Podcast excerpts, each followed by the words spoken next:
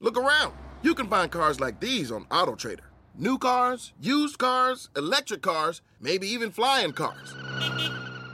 Okay, no flying cars, but as soon as they get invented, they'll be on AutoTrader. Just you wait. AutoTrader.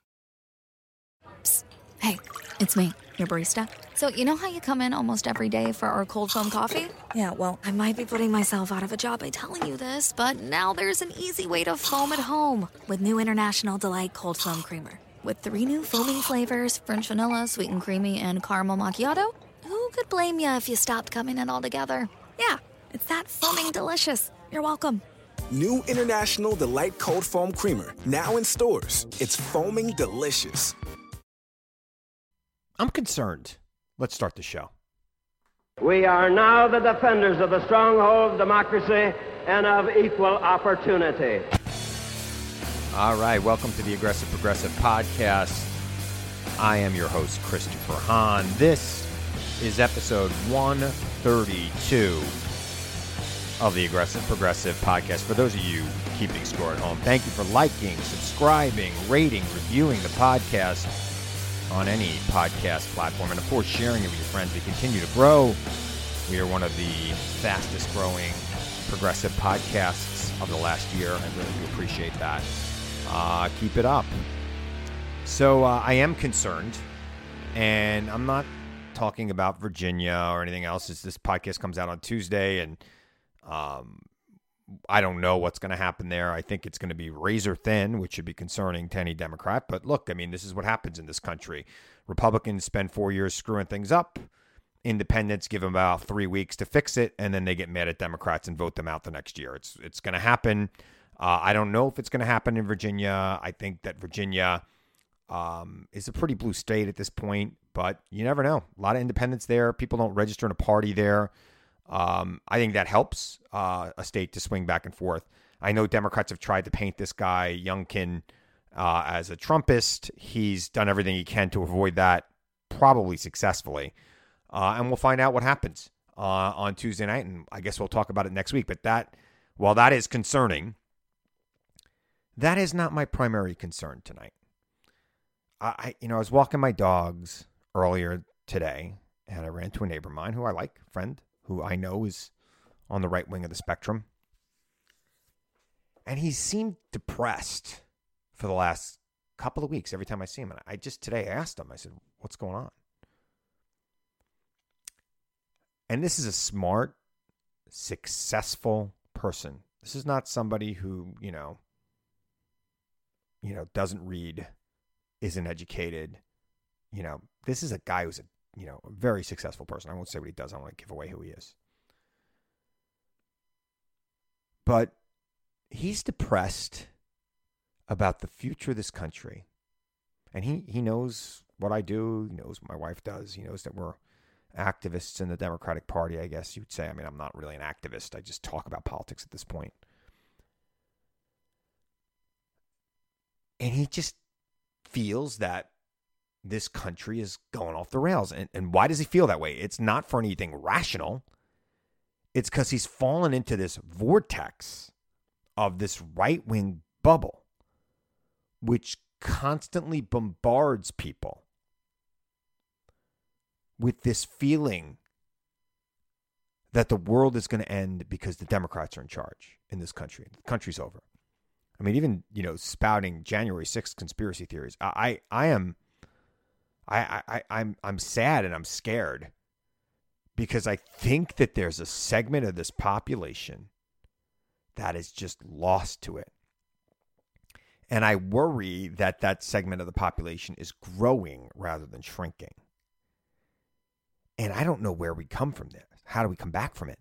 I don't know how we get those people back, short from like, you know, a foreign conflict uniting the nation which I don't even think would do that at this point because I think that the right wing nuts would paint the Democrats as in bed with our enemy in that situation. Now, I want to make something perfectly clear to everyone here. I think America's great. I think it's a great place. And I don't think things have gotten worse in this country. I think things have gotten better I think we're aware, more aware of things happening right now, which makes us feel that things have gotten worse. But I think for the most part, this country is better than it was when I was born. For, you know, significantly better than it was. Less racist, less sexist. That doesn't mean there isn't racism. That doesn't mean there isn't sexism. It means there's less of it. And I think that my opinion is a widely held opinion within the Democratic Party, within people who are progressives in this country. They believe that we should fight injustice wherever we see it. We should make sure that we're rooting out institutional racism in this country. But we think things are better than they were in, you know, the 70s. I was born in the 70s.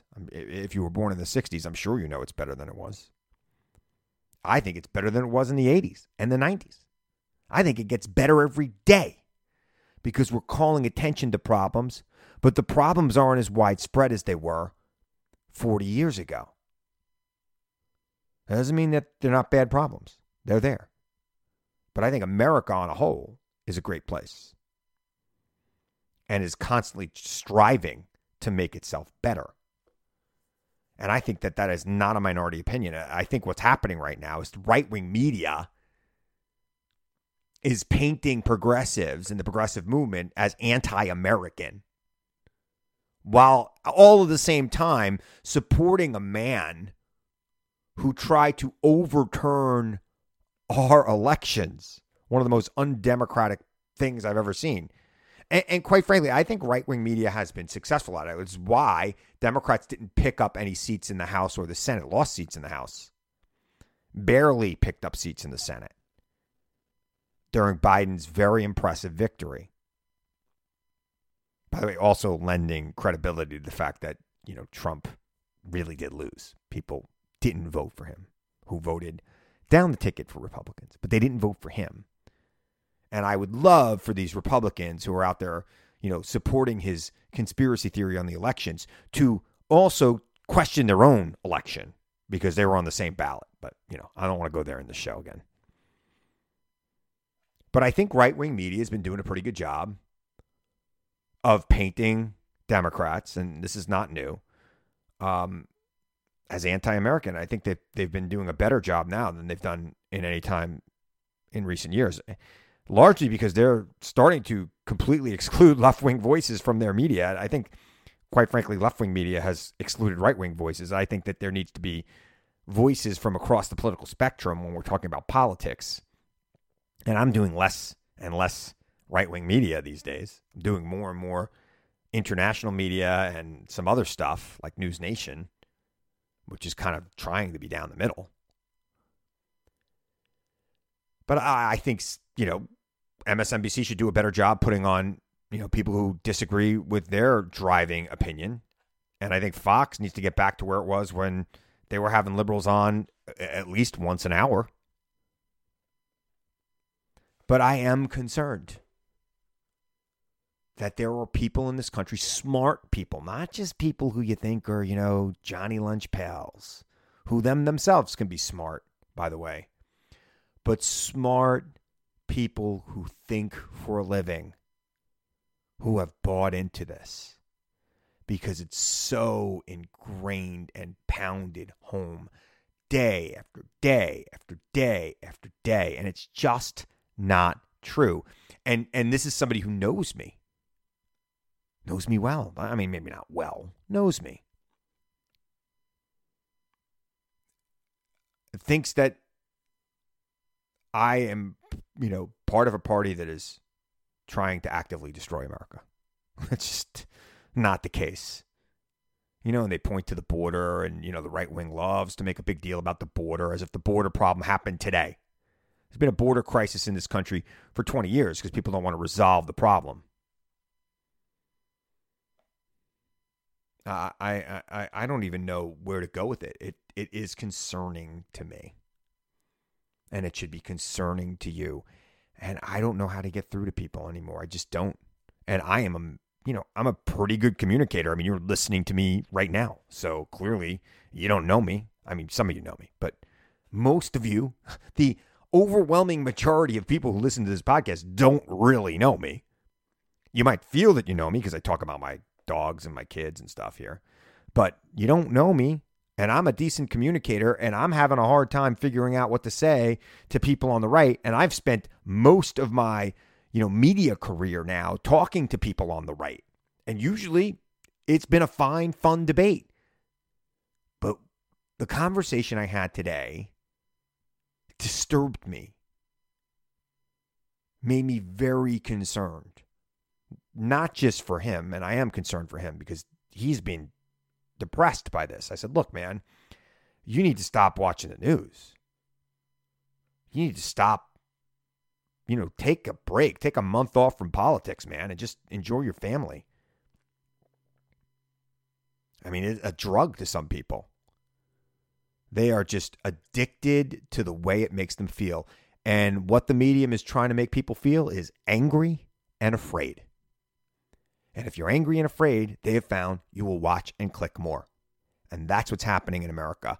And if, you know, good people who know better don't get together and try to stop it, we're doomed as a country.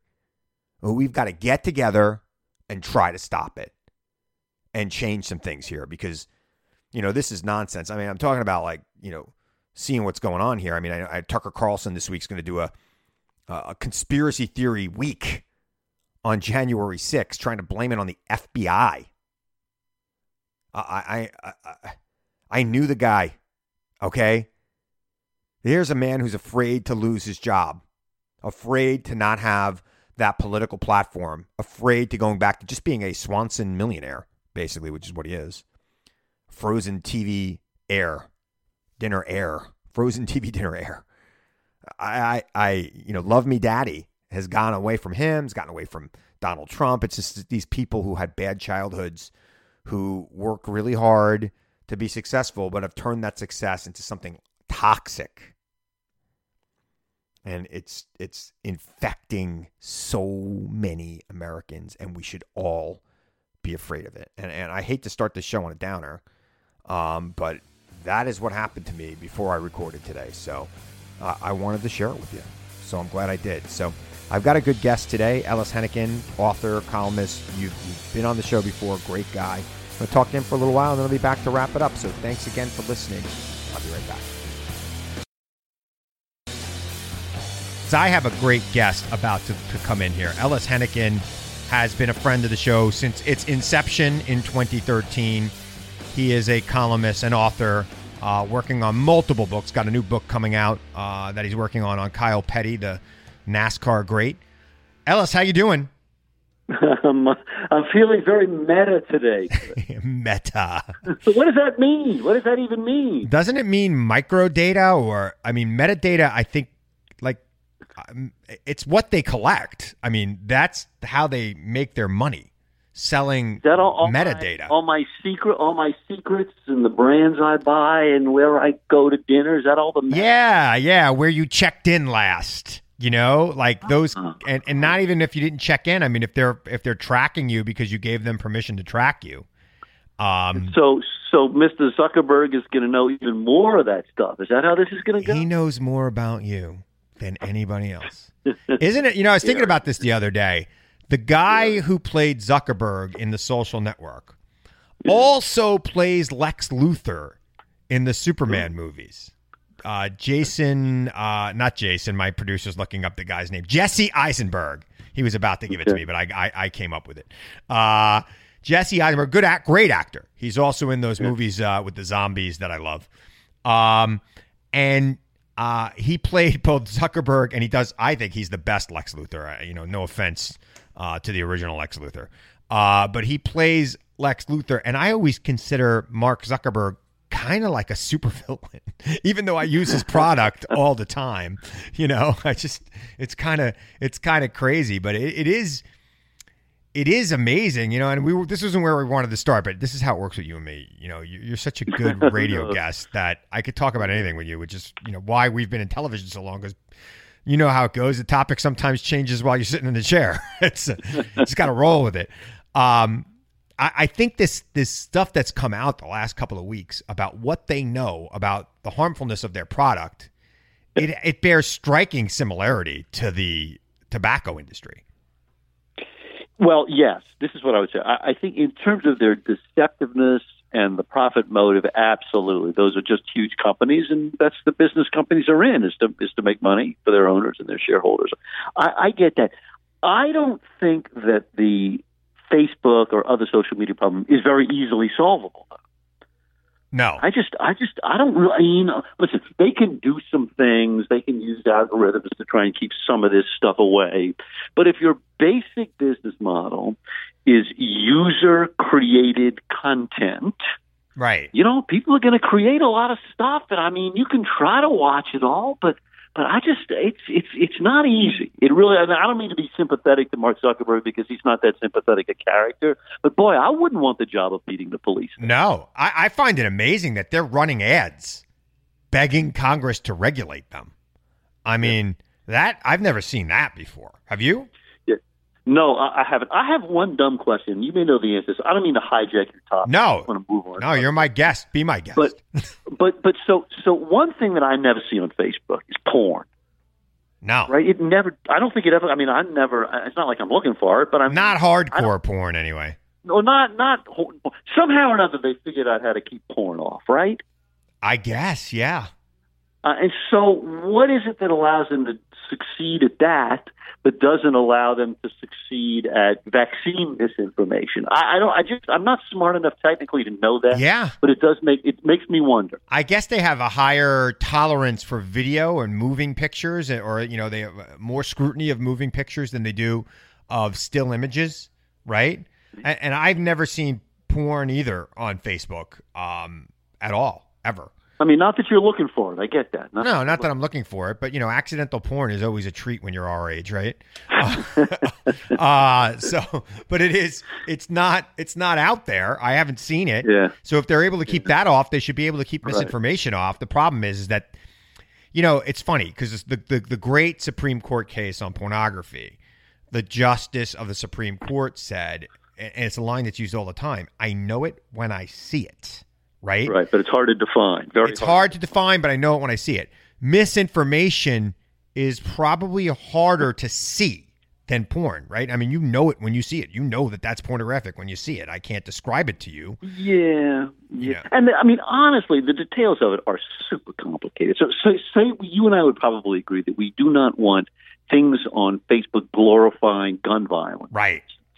You know, so we say, okay, no illegal guns on Facebook. So, so but then how do you tell? Was this gun bought in Georgia? Was right. this gun, gun bought in New York? I, I mean, listen, I don't, I don't want to make Facebook out to be some victim. I mean, I think they're a, probably a, a, a you know, all, do all kind of bad stuff. Yeah. But I still would not want to have the job of needing to regulate that stuff. It's, it is pretty tough. Well, that's the thing, you know, and you and I have made our living uh, on free speech. Yeah. Right. So you know, how do you regulate that? You know, uh, do you regulate them like they're a broadcaster and have some sort of consequences for for information that's put out there that's not true? How do you do that when they're not creating that content? And I get right. that or dilemma. Are they more like are they more like the phone company where you know you don't blame the phone company if you and I engage in a conspiracy on the phone? Right. You can't sue. You can't sue Verizon for that, can you? No, you can't. But here I am. You know, I'm on the radio. I'm over the airwaves here, right? I'm one of the few guys who still do airwaves, and although a lot of people are probably listening to this on my podcast right now, but uh, I'm on the air in you know 15 states, and I'm regulated by the FCC. And if I say something that I'm not allowed to say on the radio, I'm going to get fined. And there's a whole system. There's a whole system by that. But if I was just broadcasting this on Facebook, I could be reaching more people. And sometimes when I do a Facebook Live, you know, I'll get as many people watching me on Facebook Live or Twitter Live as I get listening to me on the radio. And, you know, there's no regulation there. say whatever I want.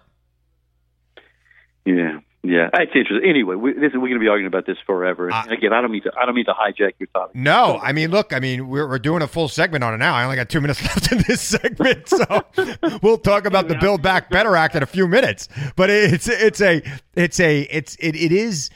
It is. I am interested in your opinion on it. I mean, I think you know, and, and the fact that they're changing the name of their parent company, you know, I, I find that a little comical. Um, but uh, you know, does that work? I mean, Philip Morris changed their name to what Altria or something like that. I that's right. And Alphabet too. Right? And Alphabet is Google. Um, right. And, and there are other companies that have tried this over the years, and I guess you forget, right? If I hear Altria, I guess you know, ten years ago when they made the change, I remembered that, but now it's ten years later, and these corporations, you know, they don't have lives like we do. Um, they could wait. They could play the long game. Uh, I don't remember uh, Philip. I don't associate readily Philip Morris with their new company name, and I would imagine ten years from now, if Facebook has other products that they're putting out there, which I think they're planning on doing, you might not associate what's going on with Instagram and you know teenage girls uh, having a higher propensity for suicidal thoughts because they're watching stories on Instagram. Uh, you know, ten years from now, if you're looking at Meta. Yeah, I think I think that's right. In these businesses, they conglomerate, right? They add new things on, and they stop being fundamentally what they were at the beginning. And listen, I, you know, the, the the rise of corporate power in our world has a lot of impacts, and some of it's good, and some of it's bad. And we just need, to me, the thing we need to do is we need to talk about it. We need to weigh it. We need to figure out what we're going to do about it. And we need to recognize the huge impact it has on all of our lives. It, it really all right. does. It, it, you know, you know, we're talking about Facebook and social media and all of the trouble regulating them. Congress can't even regulate things they want to do. They can't even get things done that they want to do. And this Build Back Better Act, I, I woke up this morning to the president making an announcement. I thought by tonight we'd have a vote uh, and we didn't. And it concerns me. Uh, although I do think that it'll get done, I, I am just bewildered and befuddled at why Kyrsten Sinema and Joe Manchin just can't say what if they're for it or not. Why would the president make this announcement if they weren't for it? Well, because Dems can be dumb. Uh, I mean, this has been handled terribly, Chris. I it's a build back a little bit better bill, I guess. Um, listen, here's the reality, and you know this as well as, as anybody. Democrats have a very slim majority in both of these houses. Yep. They can't afford to lose anybody, so it gives huge amount of ridiculous amounts of power to any one or two individuals. But when you, that's the reality. And when you're in that situation, the, the real progressives need to recognize that, hey, they're not going to get everything. And the, and the people who are the obstructionists need to come up with some kind of reasonable plan that says, hey, you know, we do like a lot of this stuff. Some of these things are very important, very necessary for our country. How does it serve Sinema and Manchin to, to block all progress? I don't think it does. It surely doesn't serve the people of Arizona and West Virginia. And so, I mean, Dems really do just need to be a little more practical about this. And they've, uh, you know, I'm sympathetic, but they've been dumb about it. They've been completely dumb about it. I don't get it. I mean, first of all, they're going to lose the majority. They're losing the majority in the House no matter what. It appears to me. I, I don't. I don't see any scenario right now other than Republicans not voting because the former guy tells them not to vote, which is a distinct possibility, frankly. Mm-hmm. Um, I, I don't see any possibility of them holding on to the House. I mean, they're going to lose it through gerrymandering. They may have lost it just through the Texas gerrymander, quite frankly. Um, so I, I don't see them holding on to power. They've got to know this. They've got to get something done. Otherwise, why are they even there? You're right. You're one of the first skills of an effective politician is you've got to be able to read reality. Yeah. And you know, maybe maybe it's too bad you don't have a 50 vote margin. You know, you could get a lot more done if you had if you had 10 seats in the Senate against the other side. But that's not the reality. You didn't do you did well enough to barely get your nose over the line in the last election, and God bless you for doing so but you do not have the reality of power to change the world. No. You've got to change half the world or a quarter of the world. Otherwise, you get zero.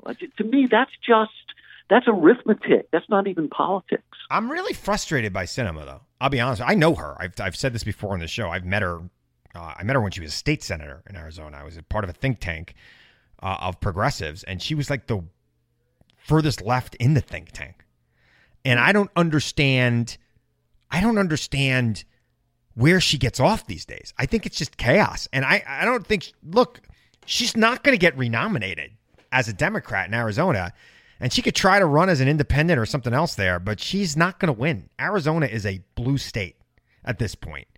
And I don't get what she's going for here. And right now, I, you, you're absolutely. I am more sympathetic to Manchin. I am. I'm very sympathetic to Manchin, and quite frankly, he's been more open about what he wants. Right. You know, it's funny. As you know, I come from Louisiana, and we have a Democratic governor in Louisiana who is in uh, Governor Edwards, John Bell Edwards. Yep. Who is in a similar situation. You know, he's he's it's almost a fluke that he's elected. He ran a great campaign. he ran a great campaign against a weak candidate. Against a candidate that nobody ever called out for sleeping with prostitutes until John Bell Edwards did. I mean, John Bell Edwards, every answer to every question was, at least I didn't sleep with prostitutes. let's let's be clear. That's how he won, and it was a great strategy. And I don't know why that hadn't been done the two Senate re-elections that this Christian conservative uh, Vitter uh, ran in. I don't know how that wasn't the strategy all the time against him. Right, right. But as you know, John Bell Edwards is pro-life. He is pro-gun. He is he has views that uh, almost no other elected Democrats in America have. And you know what? I'm completely sympathetic. Me too. He's Democrat. He's a Democratic governor in Louisiana. What do you want? Right. Right. What do you want? Same thing with Joe Manchin. What do you want? I mean, he's a Democratic governor in a state that gave Donald Trump its biggest margin of victory. Right. Uh, Forty something percent or some huge number. But Sinema's not. Sinema's a senator from a blue state. And we can call it a purple state all we want. It's not. It's a blue state. And the only way that Republicans are going to maintain any kind of power at all there is through, you know, fixing the election so people can't vote. And I don't think they could fix it enough there, quite frankly. Um, that state has turned. And, um, you know, I mean, Mark Kelly, Joe Biden, Kristen Sinema. Mark Kelly has no problem voting for this bill. What is her deal? Where is she hiding? Why isn't she giving a statement? Why is her statement we're making progress today? She drives me nuts. Yeah. Do you have a theory? I mean, is it is it Yeah, psychological? I have Is a theory. some- is it some bank shot politics? I, I think that she's not going to be a senator much longer, and I don't think she cares. I think this is like her having fun, and then she's going to try to trade this in for some sort of media career or something. She's oh, she. I don't. I don't really feel like she takes this seriously. She shows up on the floor of the Senate wearing a denim blouse. I, I mean, give me a break. Mm. Like, what is this? Yeah, I have to. I'm I'm perplexed. I have to tell you, I don't have. I don't know her, you know, so I bow to you on that part of it. But it just doesn't. I feel like I understand Joe Manchin. I- I mean, look, not I- understand her. I can't really say I know her. I spent some time with her, a lot of time with her. Um, Mm-hmm. and I thought she was wacky then, and now in a different way. Yeah, now she's a U.S. freaking senator. And there's a way, look, I worked in the Senate. There's a way a senator is supposed to behave. And and you know, I don't, I don't need you to tell me how you vote. I don't need to tell you how to vote. You got real concerns about a bill. Tell me what they are. Put them out in public. Negotiate. Be part of the process.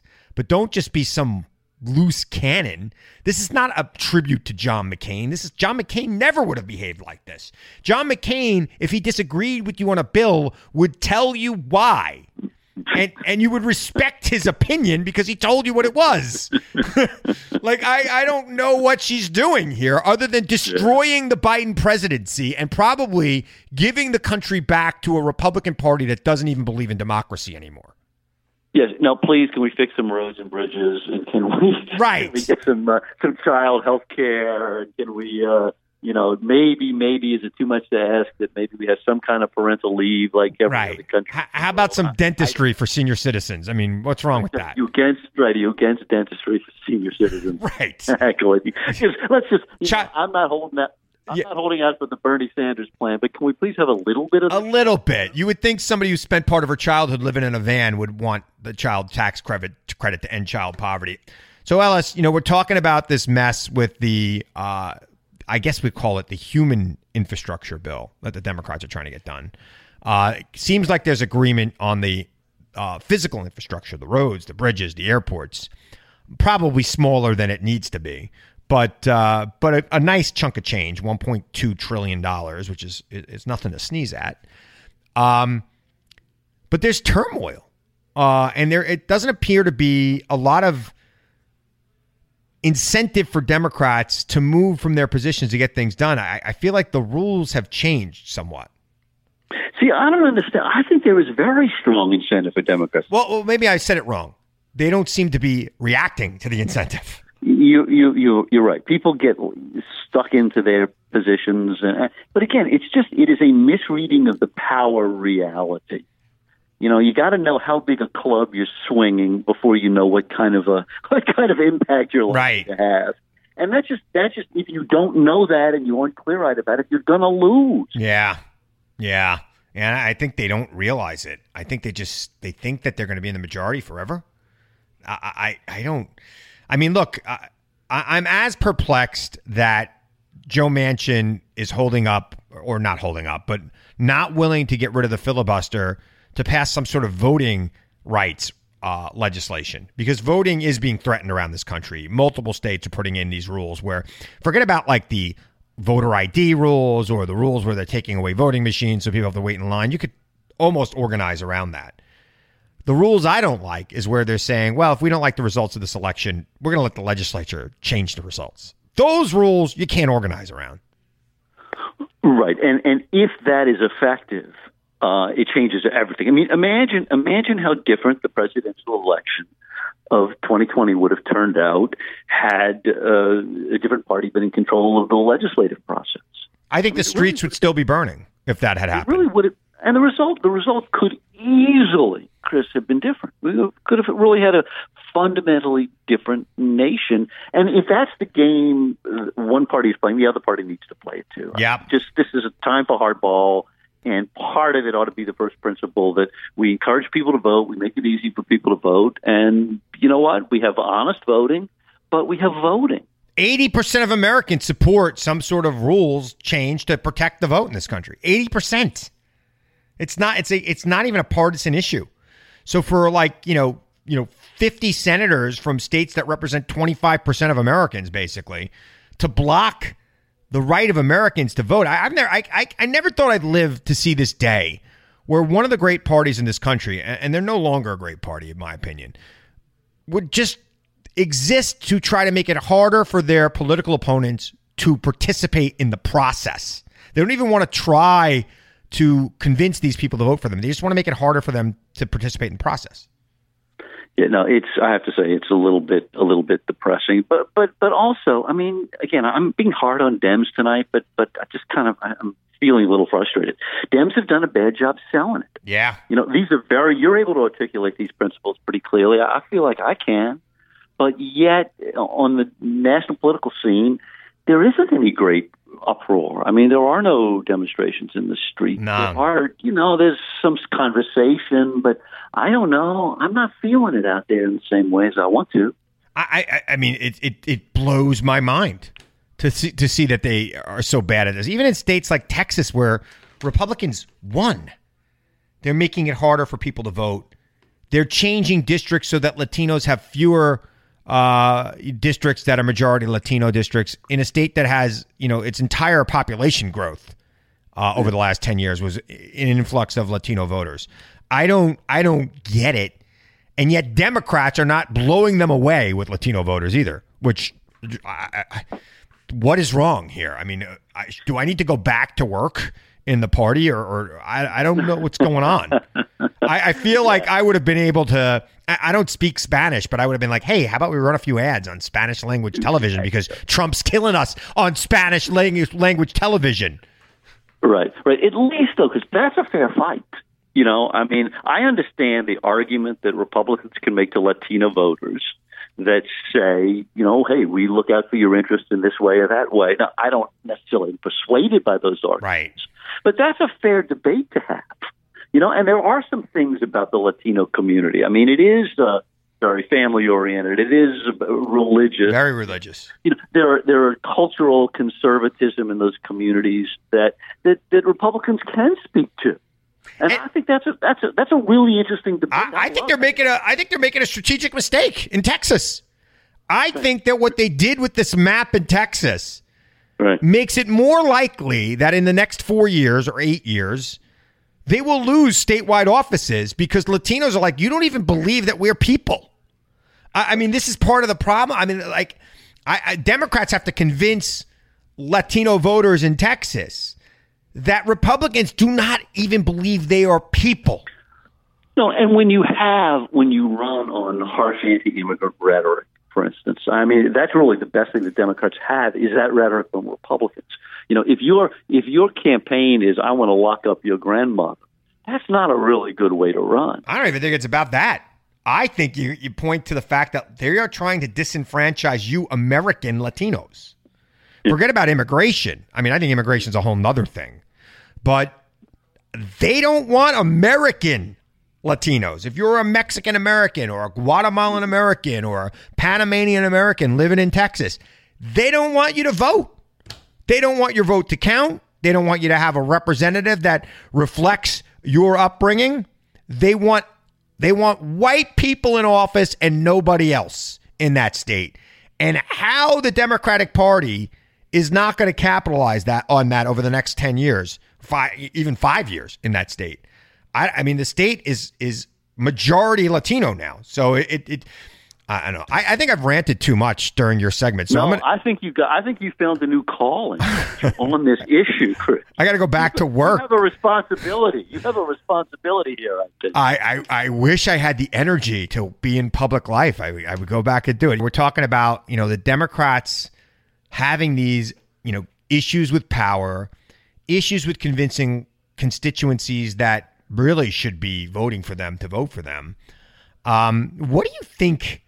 you know, outside of the political sphere, do you think the Democrats are spending too much time listening to like the Twitter mob and things like that, and not really living in reality when it comes to some of these, you know, uh, these groups of uh, of non-white voters?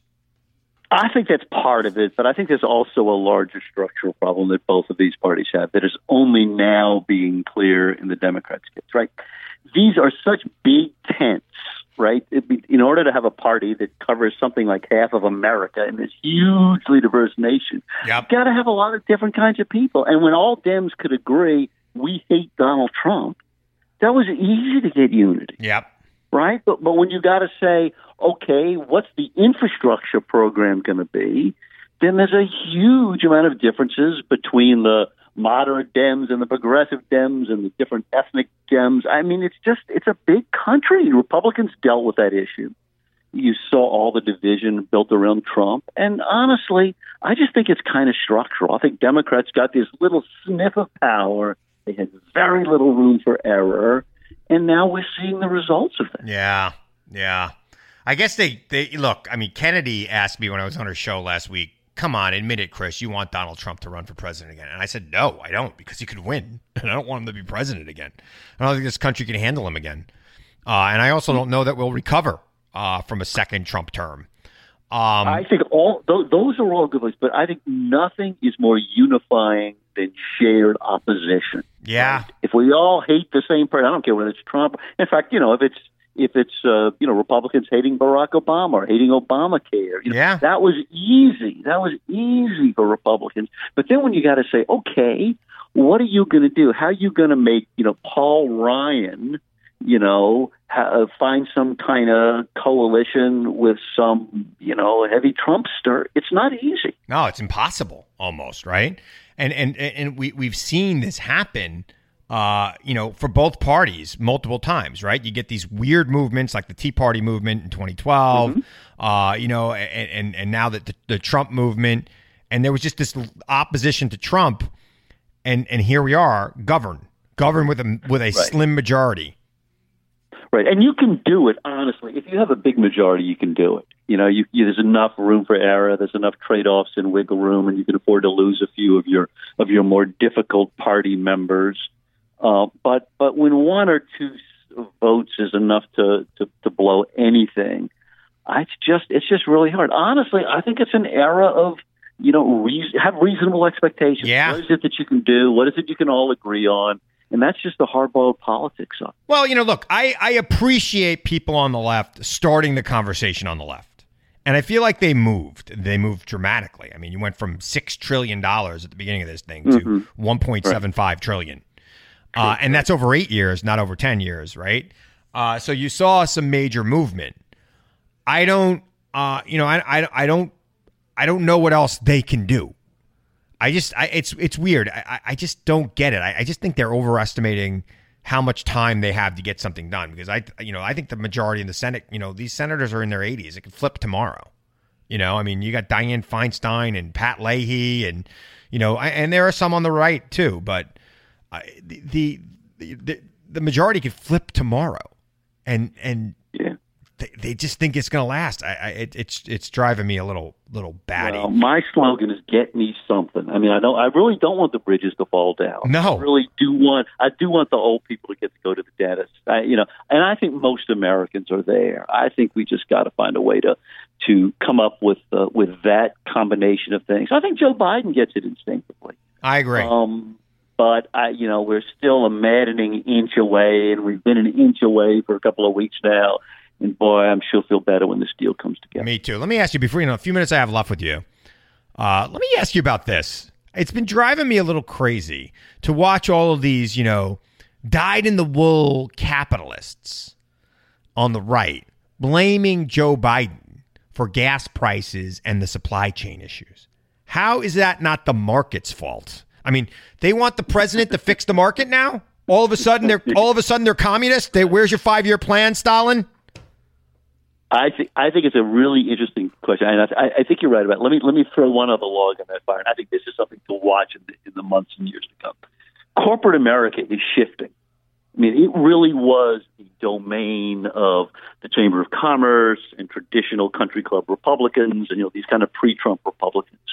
In this era, corporations, particularly tech companies, are really a, a, a font of a certain amount of progressive ideas. And I think it's it is a really really interesting thing to watch. And I don't need I don't need to embrace Mark Zuckerberg. I don't need to say that these are all great guys, but I do think the ground is shifting on that, and it's something that's happening now. And we can look back in five years and say this is when that began. Well, I think that's because of their employees, right? It's so hard. The job market's competitive, especially for educated engineers and software developers and people of that nature. And they're coming out of college and they're pretty liberal. Yeah, and, and multicultural, and they want their companies to reflect their views. And if their companies don't reflect their views, they're like, I don't need this job. I'll go live in my mother's basement for another ten years. I mean, that's right, and that's but, but Chris also that is where the power in corporate America is today. It's not in manufacturing anymore, right? Right. It's not in middle American. It's in coastal, educated, multicultural elites. We can use that word, elites, Yep. and it's changing that dynamic. I don't know where it's going, but I do think that you're seeing okay because a lot of frankly, you know, all this like like like child care stuff, a lot of that stuff is bubbling out of this odd place, corporate America. Yeah.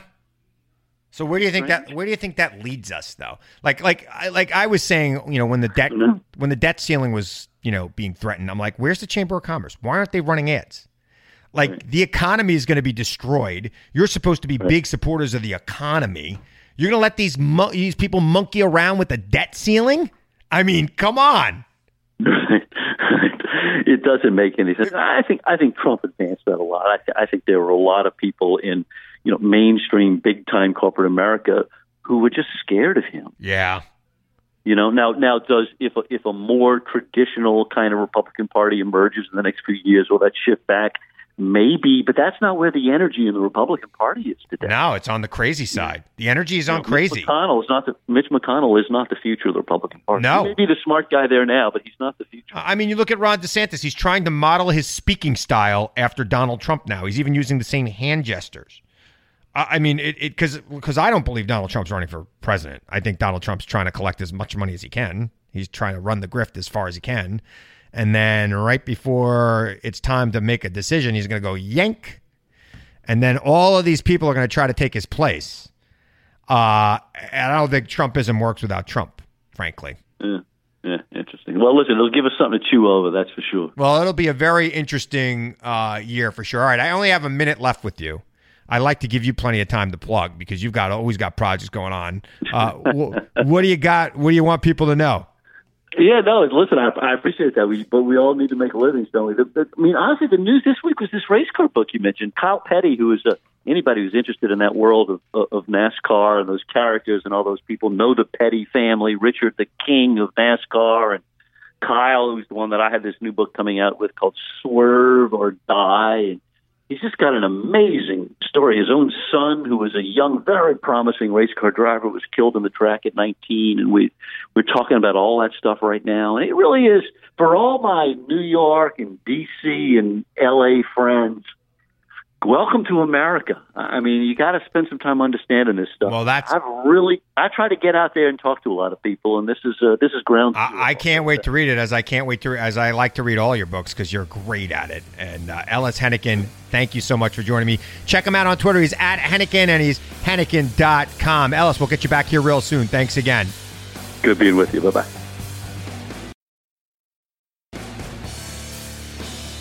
All right. I hope you enjoyed that interview with Ellis. Ellis just gets me talking, and I do most of the talking in the interview, which is why it was a little bit longer. I, I kept him for four segments on the radio show.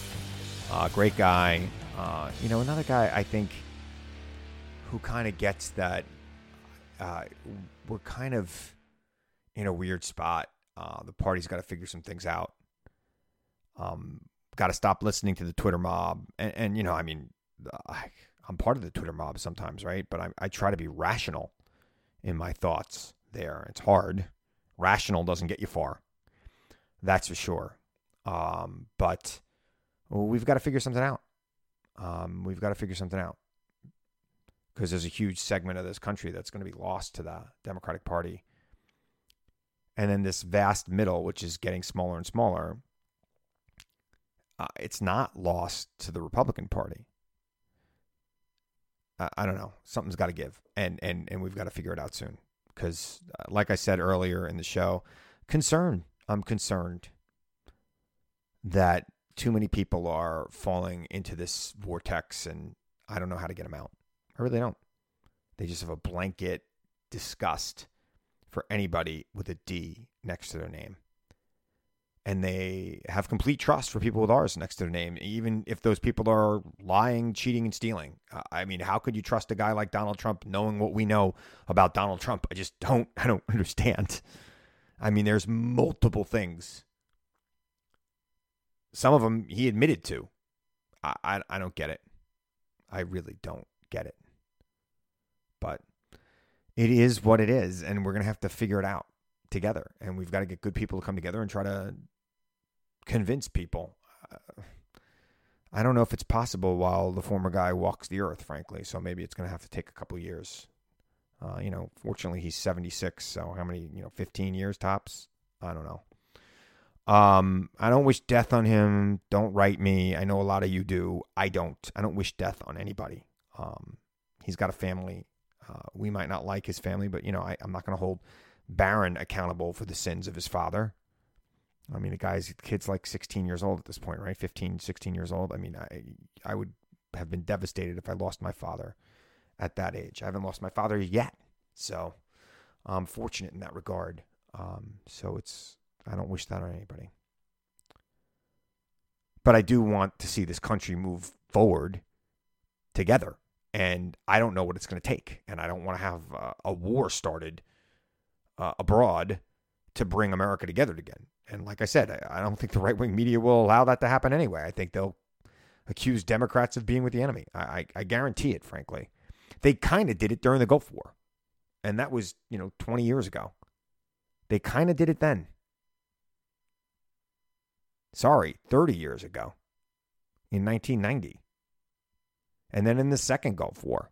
They kind of did it then.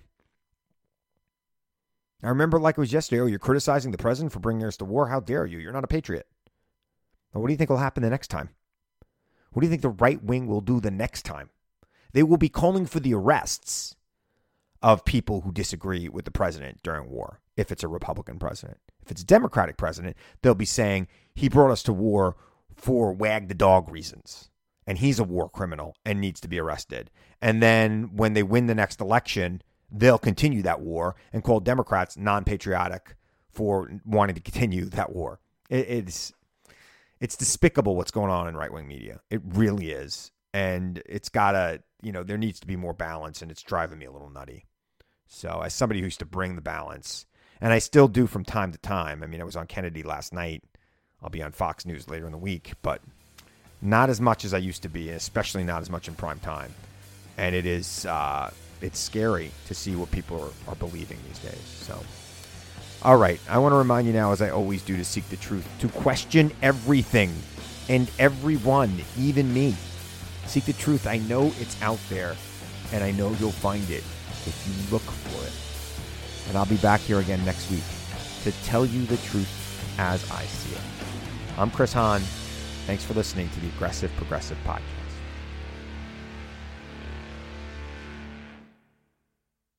Look around. You can find cars like these on AutoTrader. New cars, used cars, electric cars, maybe even flying cars. Okay, no flying cars, but as soon as they get invented, they'll be on AutoTrader. Just you wait. AutoTrader. For over 130 years, McCormick has helped you make mom's lasagna to keep her secret recipe alive. Take over taco night. No matter how chaotic your day is, conquer the bake sale, even if you get to it last minute. And craft the perfect Sunday brunch when it's not even Sunday. Because with McCormick by your side, it's gonna be great.